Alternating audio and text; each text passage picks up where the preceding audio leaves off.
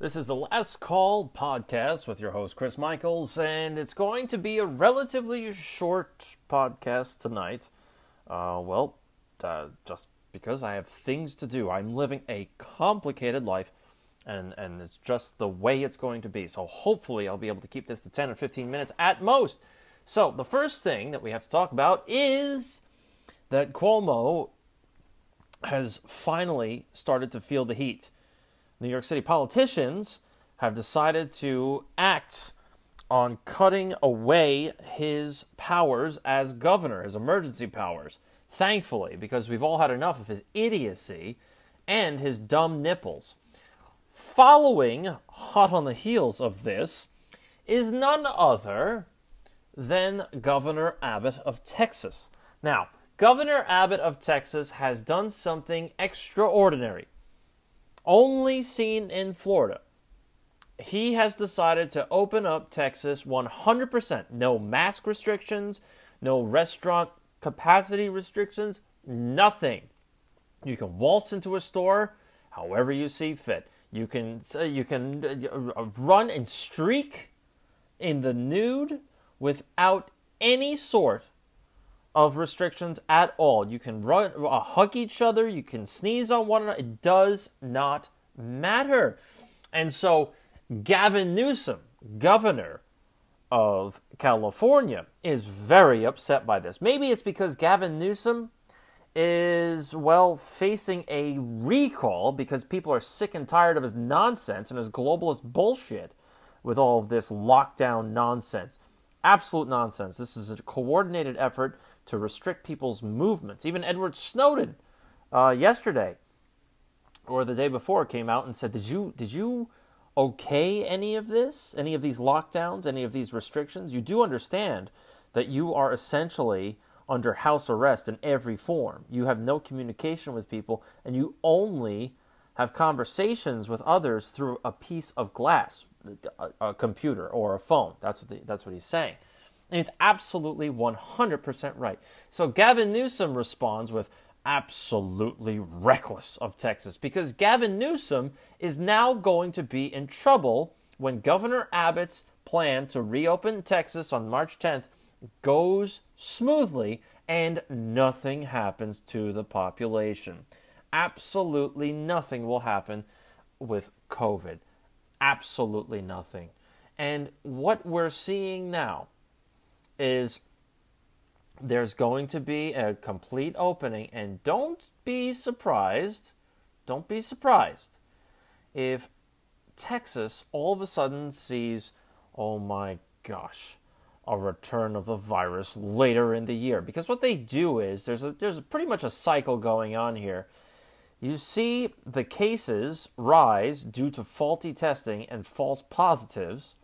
Once it gets to a point the governments say, oh gosh, we need to close the state down. They close the state down. The economy hurts. The COVID cases drop. And then, oh gosh, we need to open up this state right now because the economy is bad. The economy gets a boost after a while, and then, oh my gosh, because we opened up, the virus has returned. So you're going to see a cycle like that. It would not surprise me that you see something along those lines in Texas, particularly with uh, cities like Austin and a few other places trying to be turned over to the Democrats. Read, in other words, globalists. Now, there's another, being the political cynic that I am, despite me normally being a lovable fuzzball, I generally think on the more realistic side of everything. And when Gavin, uh, when uh, what's his face? What's this idiot's name? Governor Abbott of Texas. When he's out there saying, "That's it, you've got free reign to do what you'd like. You can open up, no masks, no worries." When I see something like that, there's got to be some sort of motivation behind that. And that motivation is probably the fact that Governor Abbott got zero votes in the CPAC straw poll. And all of the votes pretty much went to Donald Trump and Governor DeSantis. So now Governor Abbott is saying, well, if DeSantis can pretty much open up Florida for the most part, then I'm going to really open up Texas to try and get those conservative votes back in my pocket because the conservatives were really, really pissed off at Abbott. So, this is fantastic news. Finally, people are starting to see the light, and let's hope, let's hope that New York is not too far off. But, like I said, this is going to be a relatively short podcast.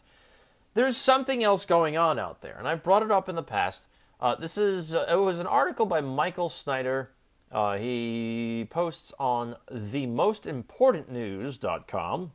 Uh, and he wrote an article discussing uh, uh, pretty much all of these UFO disclosures. Now, if you are in the same realm that I am, uh, you, you know for a fact that you're pretty far out there. But we also know of the Nazi rocket scientist's uh, deathbed confession, where in order to bring about a global new world order, the final uh, step in this essentially there were four steps to this whole thing.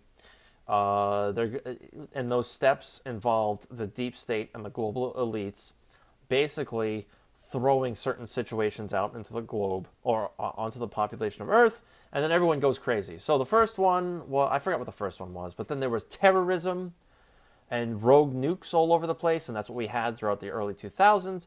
Then it was um, I think co- it's either comets or alien disclosure. One of those two. I forgot which one is which one is supposed to come first. And by the time you get to the last one of those, then oh gosh, we're already in a new world order and you can't do anything about it because it's a global government, global religion, and global economy and it's all digital. And by the way, you're tracked and chipped. That's the whole thing. So we are on the precipice of something like that because essentially we're all locked down. So we're not going anywhere for the most part in most countries. And recently, partly to do with Trump and what he forced people to do, but recently we're starting to see a lot of information come out about UFOs. Uh, there was an article that discussed the types of materials that they've found with UFOs or on UFOs. And one of those metals happens to be something along the lines of tinfoil. You can crumple it up, and then lo and behold, it uncrumples into its original shape quite useful. Uh, also, there was another one that winked in and out of existence or this dimension, and then tr- as it traveled. So that's also fairly fucking useful when you're trying to make short of an international flight or interstellar flight. Bear in mind that little tidbit. So, we're starting to see more and more of these disclosures. Most recently was the admission from American Airlines, and when their flight 2292 uh, from, New Mex- from New Mexico to Phoenix uh, basically had a long cylindrical UFO buzz the airplane. And uh, the quote is I hate to say this, but it looked like a long cylindrical object that almost looked like a cruise missile type of thing moving really fast right over the top of us and American Airlines was forced to actually comment on it. It says following a debrief uh, with the flight crew, yes, this is in fact truthful, and they have been made aware of the incident. Now, usually what happens is the government keeps quiet. You can't get anything out of these people, right? But even the Department of Defense, remember a couple of months ago, released the footage from those Navy pilots trying to, to chase down a UFO. And, and, like I also brought up, this stuff was not denied. So, what are we exactly talking about? The Sun reported that the uh, materials have extraordinary capabilities.